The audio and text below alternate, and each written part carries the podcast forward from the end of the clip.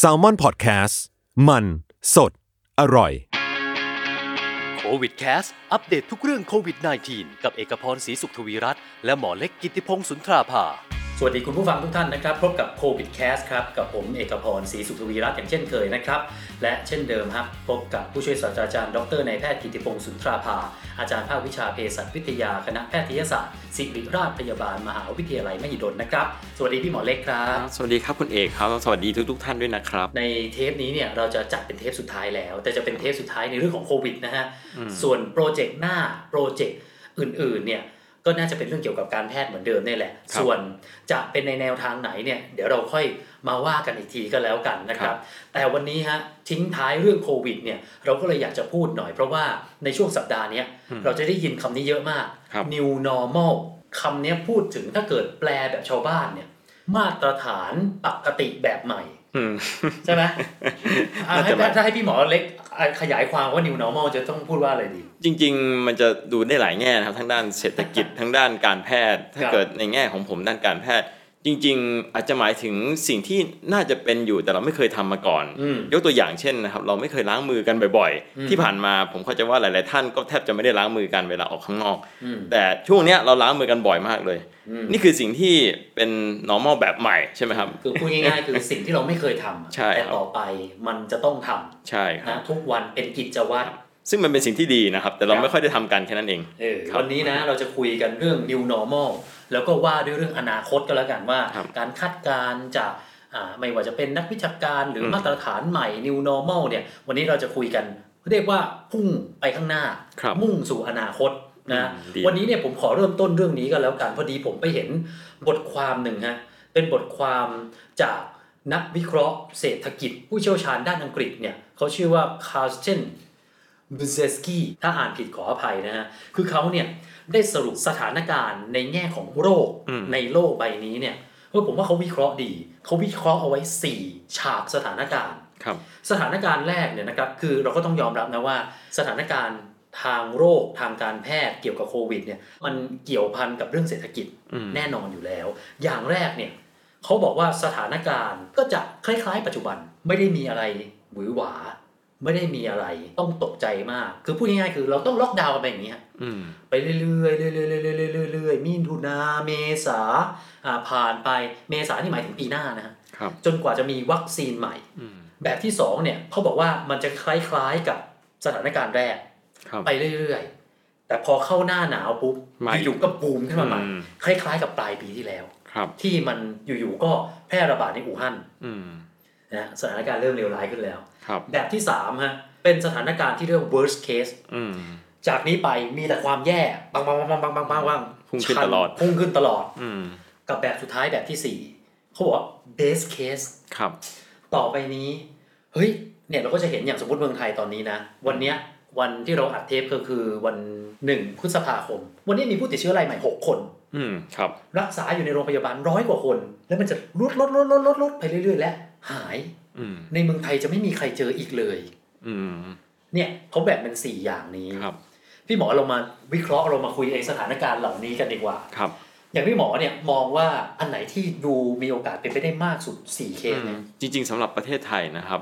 ความเห็นส่วนตัวผมคิดว่าน่าจะแบบที่ดีที่สุดนะครับ เพราะว่า Best แนวโน้ม case เราลดลงเรื่อยๆ จนใกล้เคียงศูนย์ขึ้นเรื่อยๆ ผู้ป่วยในโรงพยาบาลก็ลดลงใกล้เคียงศูนย์ ถ้าตราบใดที่พวกเราทุกคนสามารถที่จะ ทำในสิ่งที่เราควรจะทำล้างมือเป็นประจำแล้วป้องกันในสิ่งที่เราป้องกันได้ทั้งหลายแหละนะครับพวกนี้ผมคิดว่าน่าจะดีขึ้นแหละนะคครัรับบเอ่อยกเว้นกรณีที่อาจจะมีคนต่างชาติเข้ามาแล้วมาแพร่เชื้ออีกนี่อีกกรณีหนึ่งนะครับ แต่ยกเว้นถ้าเราอยู่กันเองแบบนี้ตัวเลขเท่าที่เห็นมันก็ดีขึ้นเรื่อยๆจริงๆแหละครับครับครับ แต่อันเนี้ยก็ต้องพูดเอาไว้อย่างหนึ่งคือ เราจะเห็นว่ามีมาตรการคลายล็อกดาวน์ครับหรือว่าเปิดให้ธุรกิจบางธุรกิจเนี่ยมาเริ่มดำเนินได้แล้ววันจันทร์นี้ครับรัฐบาลต้องออกมาบอกแล้วนะฮะว่า ผ่อนคลาย แต่ถ้าเกิดตัวเลขดีดกลับเขาจะประเมินทุก 2 อาทิตย์ ถ้า 2 อาทิตย์ตัวเลขแย่ลง คุณกลับมาเหมือนวันนี้ฮะครับที่เขาล็อกทุกอย่างร้านอาหารห้ามกินครับเดี๋ยวต่อไปเนี่ยมันก็จะกินได้แล้วใช่ไหมล่ะในวันครับจันทร์แต่อาจจะต้องเว้นระยะอืมดังนั้นเนี่ยก็มีความเป็นไปได้ว่ามันจะดีขึ้นครับแต่ว่าก็ต้องระมัดระวัง ซึ่งตรงเนี้ยที่ผมอยากพูดเนี่ยเพราะว่ามันไปเกี่ยวพันกับตัวเลขที่เขาเรียกว่าตัวเลขทางเศรษฐกิจอืมเพราะว่าอะไรไอ้แบบแรกที่ว่าส่งอะส่งแล้วค่อยๆดีขึ้นอะ เขาบอกว่ามันคล้ายๆกับตัว U คือเศรษฐกิจณตอนเนี้ยมันคือตัวขีดเส้น U ตัวแรก และที่มันจะทรงเนี่ยคือฐาน U อืมแล้วเดี๋ยวมันจะค่อยดีดกลับมาดีขึ้น ทุกอย่างมันดีแย่สุดมันจะดีขึ้นอยู่แล้วครับแต่ใช่ไอแบบที่บอกว่าจะกลับมาโรคจะกลับมาตอนหน้าหนาวเขาบอกมันอาจจะเป็น W โอ้เศรษฐกิจมันก็จะเป็นตามนั้นอืมน่ากลัวนะครับแบบนั้น พอตอนเนี้ยดิ่งสุดอืมกำลังจะขึ้น พอหน้าหนาวเศรษฐกิจแย่อีกครับ แบบที่สามเนี่ย worst case เขาเรียกว่าเศรษฐกิจแบบตัว L อืมตอนนี้ดิ่งสุดแล้วลงยาวเลยฮะอืมยังไม่มีอะไรเชื่อขึ้นมาไหลไม่รู้เลยใช่แต่ถ้า base case เนี่ยอืมเขาว่ามันคือตัว V อืมลงสุดปุ๊บกุ้งเลยอืมชัยชนะเลยครับวิกตอรี่เลยนะเนี่ยแหละ ซึ่งอันนี้มันมันก็ไม่มีใครคาดการณ์ได้นะครับว่ามันจะเกิดอะไรขึ้นครับก็ขึ้นอยู่กับตัวเราด้วย อันนี้ก็ต้องว่ากันต่อไป จริงๆ ผมอยากจะเสริมตรงนี้นิดนึงคือประเทศไทยอะครับเอ่ออย่างที่เรา ได้ยินกันบ่อยๆว่าระบบสาธารณสุขไทยเนี่ยดีมากครับซึ่งเป็นข้อพิสูจน์อย่างหนึ่งเลยนะครับ ที่เราควบคุมเชื้อครับดีขนาดนี้นะครับ มันคือทุกสิ่งทุกอย่างตั้งแต่ประชาชนนะกำนันผู้ใหญ่บ้านอืมอสมอืมถึงแพทย์พยาบาลกับ นี่คือระบบสาธารณสุขทั้งหมดนะฮะอืมจึงเป็นข้อพิสูจน์ว่าจริง ๆ ประเทศไทยอะเป็นระบบสาธารณสุขที่ดีนะฮะก็คือระดับหมู่บ้านสามารถควบคุมได้ดีมากเลย จะเห็นกำนันผู้ใหญ่บ้านอสมมาช่วยกันทำประเทศอื่นๆอาจจะทำไม่ได้ดีเท่าไทยด้วยซ้ำไปนะครับมันเลยควบคุมได้ยากขนาดนี้แต่ของของประเทศไทยอะตัวเลขดีขึ้นเยอะ คือผมเห็นเนี่ยไอ้ระบบสาธารณสุขของเราคล้ายๆ ผมใช้คำนี้นะคล้ายๆกับที่เยอรมันเหมือนกันครับคือเยอรมันเนี่ยเขาจะมีระบบหมอบ้านอืม หมอหมู่บ้านแต่เขาเป็นหมอจริง ๆนะฮะครับคือในหมู่บ้านนั้นเนี่ย ทุกคนเป็นอะไรจะไปหาตาคนเนี้ยไว้ก่อนครับแหมผมเรียกตาคนนี้ก็ดูไม่ค่อยเคารพเท่าไหร่นะคุณหมอท่านนี้ละกันครับเขาก็จะส่งส่งต่อไป ของเราไม่สามารถที่จะมีคุณหมอแบบนั้นได้ก็จะเป็นอืมอสมใช่เพราะว่าจำนวนแพทย์ไทยยังน้อยอยู่นะครับครับครับ ซึ่งอันนี้นะไหนๆพูดถึงเรื่องนี้แล้วเนี่ยผมขอพูดถึงเรื่องวัคซีนกันสักนิดหนึ่งก็แล้วกัน คือผมอะไปเห็นเป็นบทความก็แล้วกัน นักวิชาการผู้เชี่ยวชาญท่านหนึ่ง ท่านเนี่ยเป็นศาสตราจารย์วิทยาวัคซีนของออกซฟอร์ดอืมชื่อว่าซาร่ากิลเบิร์ตเขาบอกว่าตอนนี้เนี่ยมันมีความเป็นไปได้สูงมาก วัคซีนที่กำลังพัฒนากันอยู่เนี่ยอืมเป็นไปได้ว่ามันอาจจะออกดอกออกผลถึงกันยาอืมและปลายปีนี้อาจจะผลิตวัคซีนได้ครับ อย่างที่หมออะครับผมคือผมเนี่ยเวลามันอ่านข่าวพวกนี้เนาะอืมคุณผู้ฟังด้วยเนี่ย มันจะมีทั้งข่าวดีว่า อุ้ยวัคซีนใกล้เสร็จแล้วมีความเป็นไปได้สูงกับข่าวร้ายก็จะมีว่า โอ้โห อีกสองปีเลย อย่าอย่าไปมองแบบนั้นครับอย่างเนี้ยอย่างถามพี่หมอเล็กในฐานะพี่หมอเล็กเนี่ยเป็นคนวิจัยยาครับแล้วก็ทำวัคซีนแบบนี้ด้วยนะ อยู่ครับในอ่ากระบวนการนี้ครับมาโดยตลอดครับ แง่ความเป็นจริงอะคือมันยังไงฮะเราจะมองแง่ดีแง่ร้ายดีปกติแล้วการผลิตยาใหม่หรือวัคซีนใหม่จะใช้เวลานานมากนะครับ แต่ในสำหรับโรคนี้เนี่ยมันพิเศษนะครับคือแทบทุกประเทศที่สามารถจะมีแลบที่ดีๆอะเขาจะทำเรื่องนี้มาก เพราะฉะนั้นทุกคนช่วยกันทำเลยทำให้กระบวนการมันเร็วขึ้นนะฮะย่นระยะเร็ว พอสมควรถ้าเกิดอย่างที่เป็นข่าวถ้าเกิดสิ้นปีนี้ได้ถือว่าเร็วมากๆเลยนะครับเอ่อเร็วกว่ากว่าที่คาดไว้อีกนะครับเอ่อแต่ประเด็นมันไม่ได้หยุดแค่นั้นครับ เพราะว่าการสมมติวัคซีนนี่ work จริง มันสามารถจะป้องกันได้จริงนะครับ เพียงแต่ขั้นตอนต่อไปคือการผลิตอืมให้เพียงพอ โอ้ตัวนี้เรื่องใหญ่กว่าเยอะครับโอ้ก็อย่าลืมว่าต้องฉีดคนเป็นล้านนะครับ ใช่ คือถ้าเรามองแบบอุดมคตินะครับ ฉีดทุกคนกี่พันล้านโดสครับ ซึ่งอะหารครึ่งก็ยังหลักพันล้านโดสอยู่ดี ใช่ เพราะการผลิตมันไม่ใช่ง่าย แบบอืมใช้เครื่องจักรมาปั๊มปั๊มปั๊มได้แบบนั้นนะครับ เพราะฉะนั้นผลิตแต่ละโดสแต่ละเข็มเนี่ยมันไม่ได้ใช้เวลาผมถามที่หมอหนะครับสมมตินะครับวิจัยวัคซีนเสร็จแล้ครัวบด้วยแลบแบบครับชัวร์ร้อยเปอร์เซ็นต์เลยครับเนี่ยขั้นตอนมันคืออะไรฮะคือจเอาแบริบงๆแบบรวบรัดกันแล้วครับเอ่อ ผมอาจจะไม่พูดในรายละเอียดนะครับ แต่ง่าย ๆ คือมันจะใช้กระบวนการทางชีววิทยา ซึ่งกระบวนการทางชีววิทยามันไม่เหมือนกับทางวิศวกรรม ถ้าทางวิศวกรรมที่ใช้เครื่องจักรปั๊มปั๊มปั๊มแล้วเสร็จใช่ไหมเอาครัแบบบมาใช่ผลิตผลิตผลิตไป แต่ว่าปั๊มไปทางชีววิทยามันไม่ง่ายแบบนั้นนะครับ เพราะฉะนั้นมันต้องดูใช้หนึ่งก็คือความปลอดภัยอันดับหนึ่งนะครับ เพราะฉะนั้นเราไม่สามารถทำให้อ่ายาทั้งหลายแหละติดเชื้อได้ เพราะฉะนั้นต้องอยู่ในขั้นที่ปลอดภัยที่สุด ตรงนี้ก็ยากอีกอย่างที่หนึ่งแล้วก็การที่ผลิตมาจำนวนมหาศาลอีกปริมาณมหาศาลโอ้ต้องใช้เวลามากเลยนะครับอืมตรวจสอบแต่ละเข็มอีกนะครับพวกนี้เพราะฉะนั้นจะให้เพียงพอกับคนทั้งโลกนี่ ผมว่ามันไม่ใช่หลักเดือนมันมันใช้เวลาเกือบปีด้วยซ้ำนะครับ ถ้าสมมุติมีแค่บริษัทเดียวทำนะครับครับครับ แล้วมันเป็นไปได้ไหมสมมติบริษัทเนี้ยคิดคนได้ครับแล้วเขาเอาองค์ความรู้นี้เนี่ยครับกระจายไปให้ประเทศอื่นอืมเพื่อให้ช่วยกันผลิต ใช่ถ้าเรื่องนั้นเป็นเรื่องที่ดีเลยเออครับ แต่กลัวมันจะไม่เป็นอย่างนั้นสิ ถ้าคนคิดได้ปุ๊บเขารวยแน่ไงอืมเพราะเขาครับเป็นบริษัทบริษัทเดียวไง แต่อันนี้นะผมก็เห็นเหมือนผู้เชี่ยวชาญด้านวัคซีนเนี่ยเขาก็ครับพูดว่าเนี่ยไม่แน่นะโควิด -19 เนี่ยอาจจะทำลายสถิติโลกอืมเป็นวัคซีนที่คิดค้นได้เร็วที่สุดในประวัติศาสตร์ชาติมนุษย์อืมน่าจะเป็นแบบนั้นเลยนะ ถ้าเป็นอย่างนั้นแล้วพี่พี่หมอมองว่ามันมีแนวโน้มเป็นอย่างนั้นไหมฮะอืมคิดว่าน่าจะเป็นแบบนั้นแหละนะครับอืมเพราะว่า แทบจะทุกประเทศที่สามารถจะมีแล็บที่ทำเรื่องนี้ได้เนี่ยพุ่งเป้าเรื่องนี้เลยนะครับอืมฉะนั้นเหมือนก็แข่งกันทำแหละนะครับ ไม่ใช่แข่งเพื่อใครชนะหรอกแข่งเพื่อมนุษยชาตินั่นแหละนะครับ ครับมาที่อีกมิติหนึ่งบ้าง มาเป็นมิติเชิงสังคมมากขึ้นดีกว่า ผมเนี่ยจริงๆผมเห็นบทความเนี้ยตั้งแต่สักเกือบสองเดือนที่แล้วครับคนนี้เนี่ยเป็นนักพยากรณ์เทรนด์อืมชาวเนเธอร์แลนด์ ชื่อว่า Li Edelkoortคือคนนี้เนี่ยได้รับ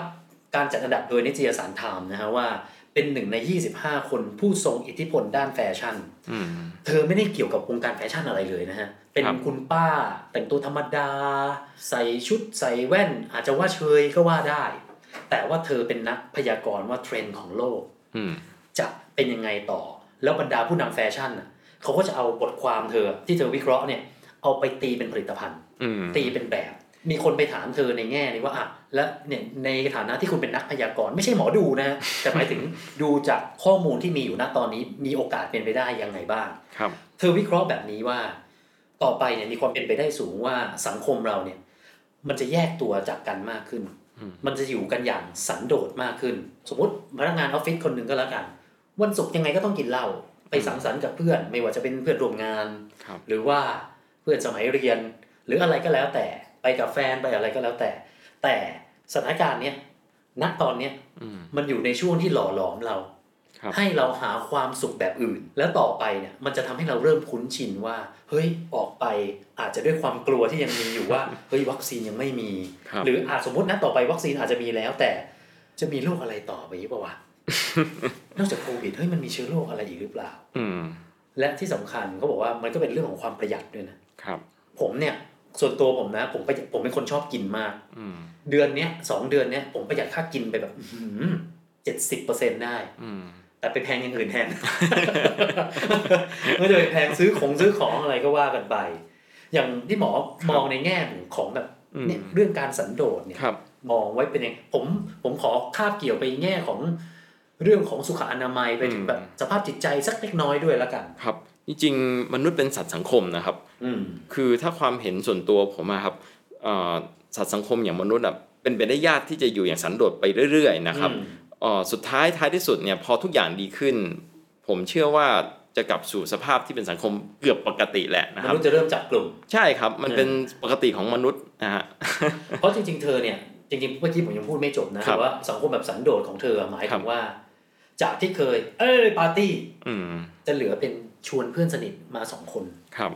มันจะเป็นเทรนด์แบบนี้มากขึ้นเราไปอืมบ้านเพื่อนครับ เพื่อนมาบ้านเราแต่ไม่ใช่กลุ่มแบบ เฮ้ยนัดกันสิบคนอืมทั้งกลุ่มแปดคนครับห้าคนมันจะเหลือหนึ่งสองอืม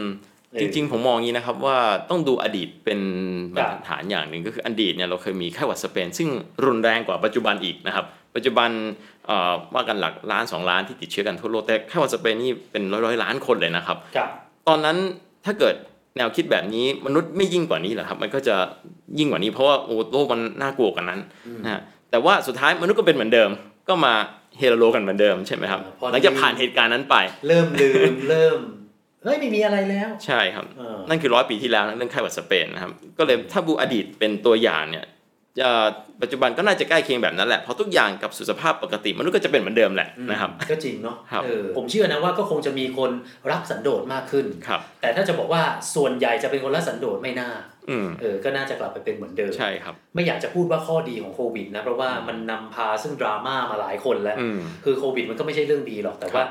ในแง่ดีแล้วก็ครับใช้คำนี้มองในมุมดีอืมเนี่ยมันก็ช่วยให้เราได้ทบทวนตัวเองมากขึ้น ถึงแม้ว่าแง่ร้ายไม่มีใครอยากให้เกิดหรอกจริงๆ ผมขอเสริมตรงนี้นิดนึงคือส่วนที่ดีที่อ่าเกิดขึ้นมาในช่วงโควิดอันเลวร้ายนี่นะครับ ก็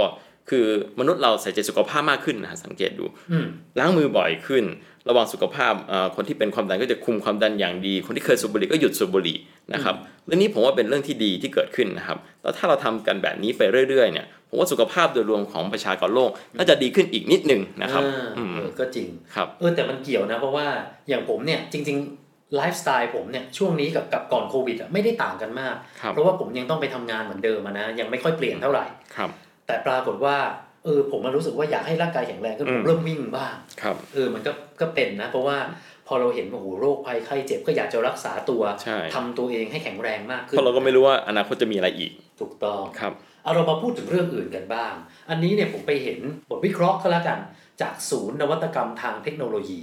เขาก็ได้พูดถึง 8 สิ่งที่จะเกิดขึ้นอืมในยุคหลังโควิด อันนี้เป็นมิติที่ผมจะพูดเรื่องกว้างขึ้นแล้วนะครับเขาก็บอกว่าอุตสาหกรรมเทคโนโลยีเนี่ยมันก็จะยิ่งทรงอำนาจมากขึ้นอืมก็พูดง่ายๆคือใครทำธุรกิจเทคโนโลยี Facebook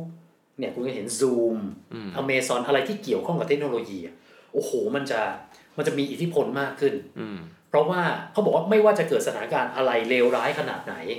ไอ้เทคโนโลยีอะมันจะอยู่ได้อืมยกเว้นแต่ไฟดับทั้งโลกแล้วใช้ไม่ได้3ปีอะไรอย่างเงี้ยแต่อันนั้นมันจะทงทำให้มนุษย์แย่อยู่แล้วแหละครับนะแต่ว่าถ้าเกิดอย่างเนี้ย ไม่ว่าจะสงครามอืมโรคระบาดมหันตภัยอืมนะภัยธรรมชาติ เทคโนโลยีมันจะอยู่ได้เสมออืมเอออันนี้ก็จริง อุตสาหกรรมท่องเที่ยวสายการบินจะเป็นกลุ่มที่ฟื้นตัวช้าที่สุดครับโหอันนี้นะอืมแย่กันหมดเนาะครับเออใช่ครับ ข้อที่3ฮะวัฒนธรรม remote working ก็คือ work from home นั่นแหละอืมนะก็จะเป็นที่นิยมมากขึ้นจนกลายเป็นเรื่องปกติ เหมือนที่หลาย ๆ คนเริ่มแซวไงว่า ช่วงเนี้ยทำให้เรารู้ว่าการประชุมที่ไม่จำเป็นน่ะอืมไม่ต้องทำก็ได้ ข้อที่4อันนี้ก็ดู น่าสนใจเขาบอกว่าหน่วยงานจะเห็นความสำคัญของการลงทุนนวัตกรรมอืมเออก็จริงเพราะว่าครับองค์กรไหนที่ไม่ปรับตัวเขาเรียกว่าองค์กรไดโนเสาร์เนี่ยก็จะแย่อืมอยู่ยากขึ้นอยู่ยากขึ้น ทุกประเทศจะรู้ซึ้งถึงความสำคัญของระบบสาธารณสุข อืมใช่เลยคอัรับนนี้จริงเลยอืมอย่างหลาย ๆ ประเทศเนี่ย เราก็จะเห็นนะว่า มองฉาบหน้าอะผมไม่รู้มันจะแรงไปหรือเปล่านะ อย่างอเมริกาอย่างเงี้ยครับ ในสายตาเราอะเราก็จะรู้สึกว่าเฮ้ยบ้านเขาสาธารณสุขเข้มเข้มแข็งนะครับเฮ้ยแต่พอมันเกิดกรณีขึ้นเนี่ยเรารู้สึกว่า มันมีความเชื่อหรือว่ามันมีอะไรที่ไม่น่าเชื่อเหมือนกันเนาะครับอืมอย่างอย่างอย่างสัปดาห์ที่แล้วเนี่ยผมเห็นนะ ประธานาธิบดีโดนัลด์ทรัมป์เนี่ยไปให้สัมภาษณ์ว่า เฮ้ย พวกสารฟอกขาว อืมพวกอะไรที่มันทำความสะอาดได้เนี่ยเฮ้ยมันช่วยได้จริง แล้วเขาให้สัมภาษณ์ต่อหน้าไมค์นักข่าวนะว่า เฮ้ยมันเป็นไปได้เปล่าเนี่ยถ้าเราฉีดสารฟอกขาวเข้าไปในตัวมนุษย์ จะได้ฆ่าเชื้อโรคไป แล้วหันไปหาผู้ช่วยฮะเออคุณเอาไปวิจัยหน่อยสิ สัปดาห์ต่อมาฮะมีข่าวคนอเมริกัน อืม เอาเจลล้างมือที่ติดอยู่หน้าประตูอะกิน อืม แย่เลยนะฮะเนี่ยฮะอืมเนี่ยกลายเป็นว่าคือเราอะไม่ได้อยากจะโจมตีแบบว่าเขาเป็นโดนัลด์ทรัมป์หรือเป็นประธานาธิบดีนะครับแต่แค่อยากจะพูดว่า คนที่ไม่มีความรู้และเข้าใจผิดเข้าใจผิดไปเลย อืมอย่างอันเนี้ยครัที่บหมอมองว่ามีคนแบบลักษณะแบบนี้นี่เราต้องยังไงดี จริงๆก็มีทั่วโลกแหละครับที่เอ่อจะมีคนที่ยังไม่เข้าใจในสุขภาพจริงๆอะคครัรับบเอ่อบางทีเห็นว่าเป็นนักการเมืองผู้ยิ่งใหญ่พูดแล้วอาจจะ เชื่อว่าเป็นจริงนะฮะตามนี่นั้นเป็นผู้นำประเทอืศมด้วยซึ่งตรงนี้อาจจะลำบากนิดนึงนะฮะคือไม่ว่ายังไงเราต้องศึกษาก่อนแหละนะครับอืมในทุกๆอย่างที่เราได้ยินไม่กระทั่งมาจากแพทย์หรือใครก็ตาม แล้วก็ต้องศึกษาเองด้วยนะครับ ทุกๆครั้งเหมือนที่พระพุทธเจ้าท่านสอนไว้นะครับอย่าเชื่อเพราะเขาบอกต่อ อย่าเชื่อเพราะเขาเป็นอาจารย์เราครับอย่าเชื่อเพราะเขาเป็นพ่อแม่เราด้วยซ้อืมำเขาบอกว่าคำพูดบางทีมาจากขอทานมันก็เป็นเรื่องจริงใช่ครับมากกว่าความพูดกับอาจารย์พูดก็ได้ อืมถ้าเรารู้จักวิเคราะห์ถูกต้องแล้วเขาเพ ราะเราไม่รู้หรอกว่าคนพูดเขามีนัยยะอะไรหรือเปล่าครับนะในบางเรื่องนะไม่ได้อยากจะโตมโจมตีใครนะครับอืมอ่ามาต่อข้อที่ 6เขาก็บอกว่าธุรกิจต่างๆ จะปรับตัวให้พึ่งพาต่างชาติน้อยลงอืมอันนี้ก็จริงคุณจะเห็นนะช่วงนี้ส่งออกนำเข้าเรียบร้อยฮะไอ้นำเข้ามันได้เพราะว่าเราจ่ายตังค์ให้ต่างชาติเนี่ยครับแต่ไอ้ส่งออกที่จะเอาเงินจากต่างชาติเข้ามาก็ไม่มีใครเขาอยากจะจ่ายตังค์มันก็เหมือนเรา เราก็ไม่มีใครอยากจะจ่ายตังค์ช่วงนี้ถูกไหมครัล่ะบเนาะ เขาก็ว่ากันว่านะอันนี้ผมแถมให้ว่าอืมช่วงหลังโควิดต่อไปนี้เนี่ย มันจะเป็นเศรษฐกิจที่เขาเรียกว่า local economy อืมมันต้องเป็นเศรษฐกิจแบบชุมชนน่ะมากครับขึ้น บ้านนี้ซื้อกับบ้านนี้ตำบลนี้ซื้อข้ามตำบลซื้อข้ามอำเภออืมแต่ถ้าจะโอ้เป็นมหาภาคทำธุรกิจกับยุโรปมันก็น่าจะลำบากมากยิ่งขึ้นครับนะข้อ 7 ช่องทางออนไลน์กลายเป็นสิ่งสำคัญของธุรกิจก็คือออืมอันนี้เรื่องปกติอยู่แล้วครับและข้อ 8 อันเนี้ยผมชอบสุด เป็นเชิงธรรมนะธรรมะอืมเราจะเข้าใจว่าความไม่แน่นอน และความไม่ประมาทเนี่ยครับมันเป็นสิ่งที่จริงแท้จริงครับๆเนี่ยผมกำลังหลับตาคิดนะ อยากชวนคุณผู้ฟังนะพี่หมอเล็กด้วย ทุกคนที่ฟังอยู่เนี่ย เราลองหลับตานึกอะช่วงธันวาก็พออืมช่วงธันวาที่ผ่านมาก่อนที่เราจะเที่ยวปีใหม่กันเนี่ยผมเชื่อนะว่าตอนปลายช่วงธันวาเนี่ยเราก็คงคิดถึงโบนัสไปเที่ยวอะไรกันอืมช่วงแห่งความสุข ตอนนั้นใครจะคิดนะว่าหนึ่งถึงสองเดือนต่อมา ทุกคนพังชึกเลยนะ เกือบทุกคนพังชึกอะอย่างง่ายๆ นักบินกับตันนักบินน่ะอืมเงินเดือนเขาประมาณสี่แสนสามแสนครับสี่แสนอยู่ๆดีดนิ้วป้าบอืมเหลือสองหมื่นอืมเนี่ยแหละเนอะมันอืมไม่มีใครคาดคิดเลยครับใช่ บางคนนะมันก็อาจจะตั้งตนอยู่ในความประมาทแหละอืมเราอาจจะคิดว่าเฮ้ยเงินเดือนเราพอใช้เงินในอนาคตครับ อันนี้เนี่ยก็อยากจะมาฝากเอาไว้กันละกันอืมเอาเรามาพูดถึงเรื่องแคบลงมาอีกสักหน่อยก็คือในเรื่องของการปฏิบัติตนจริง ๆ อันนี้เนี่ยเป็น new normal จากอาจารย์ คณะสังคมวิทยา มนุษยวิทยามหาวิทยาลัยธรรมศาสตร์ท่านเป็นคณะบดีนะฮะอืมผู้ช่วยศาสตราจารย์ดรจันทนีเจริญศรีเนี่ยท่านได้พูด new normal มาตรฐานใหม่ที่จะต้องทำเป็นปกติอืมผมว่าอาจารย์ท่านวางเอาไว้แบบ 7 ข้อก็ ดูน่าสนใจแล้วมันเป็นอันที่มันแบบเฉพาะเจาะจง คืออาจารย์เขาบอกเอาไว้ในด้านการประกอบอาชีพต่างๆ นานาเนี่ยทุกคนเนี่ยจะต้องวางสิ่งใหม่ไปหมดเลยอะครับ สิ่งที่เคยอย่างสมมตินะ ร้านตัดผมเข้าไปปุ๊บต้องเป็นระบบจองคิวแล้วอืมไม่ใช่ว่าไปนั่งรอ และจากที่เคยคุณก็รู้ว่า ร้านตัดผมทุกทุกๆที่ฮะครับเป็นลำโพงของหมู่บ้านอืมบอกใครตกข่าวอะไร ไม่อัปเดตเรื่องอะไร ไปร้านตัดผมอื มมันจะมีบรรดาอ่าแม่บ้านแม่เมาส์ทั้งหลายแหละอันนี้คือที่เขาแซวกันนะครับซึ่งผมก็ค่อนข้างเห็นด้วยเขาบอกว่าไอ้พฤติกรรมแบบเนี้ยมันจะเริ่มไม่มีแล้วอืมเพราะทุกคนต้องรีบรีบตัดอืมและมันด้วยความที่หนึ่งที่นัดคิวอะคนก็จะน้อยอยู่แล้วอืมไม่มีใครให้เราเมาส์ด้วย อย่างเรื่องการเรียนการสอน อย่างหาพี่หมอเล็กพี่หมอเล็กก็มีการครับเกี่ยวข้องเป็นอาจารย์ด้วยใช่นะครับฮะต้องปรับเปลี่ยนอะไรยังไงบ้างครับเพราะว่าตอนเนี้ยอืม เด็กๆ น้องๆ หนูๆ เริ่มเปิดเทอมไปแล้วครับทั้งมัธยมทั้งมหาวิทยาลัยอะนะฮะ มองแบบอุดมคติอืมเฮ้ยทำได้ แต่ในแง่ความเป็นจริงครับเนี่ย มันทำได้ยากอ่าง่ายขนาดไหนอะดีเลยครับที่คุณเอกยกประเด็นนี้ขึ้นมานะครับ เพราะผมเองก็เป็นอาจารย์นะครับ คือต้องยอมรับว่าช่วงที่โควิดระบาดหนักๆ เมื่อเดือนที่แล้วเนี่ย เราจำเป็นจะต้องทำแบบออนไลน์นะครับ แต่ระบบออนไลน์เนี่ยทำระยะสั้นมันก็ยังพอไหวแหละนะครับแต่ถ้าระยะยาวผมก็ไม่เห็นด้วยถ้าทำออนไลน์ไปตลอดนะครับ เพราะท้ายที่สุดเราจำเป็นจะต้องเจอหน้านักเรียนและคุยกันนะครับ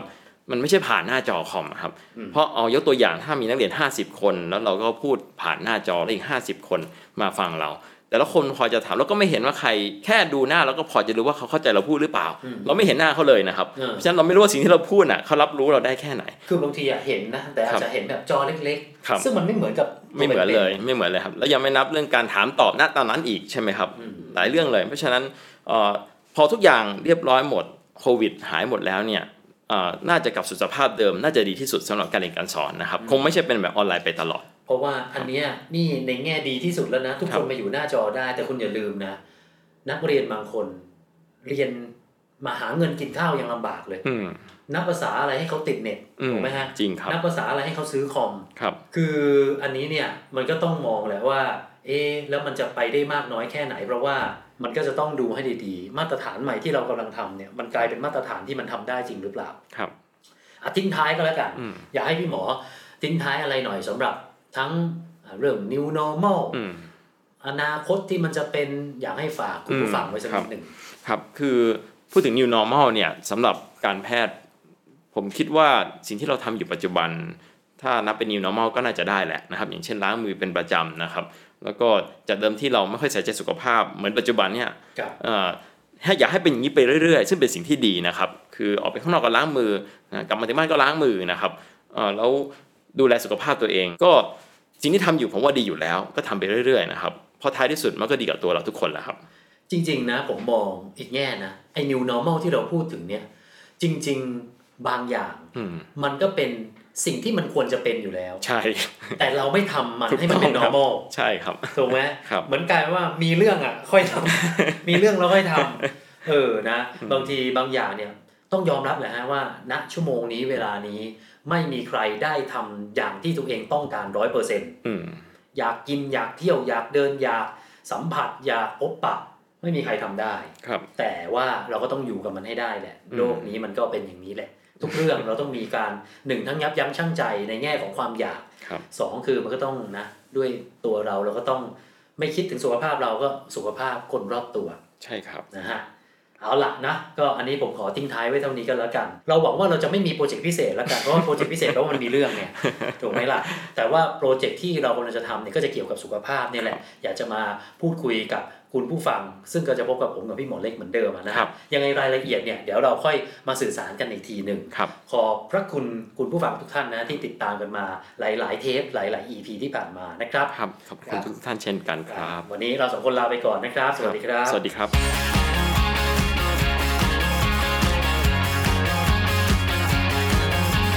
โควิดแคส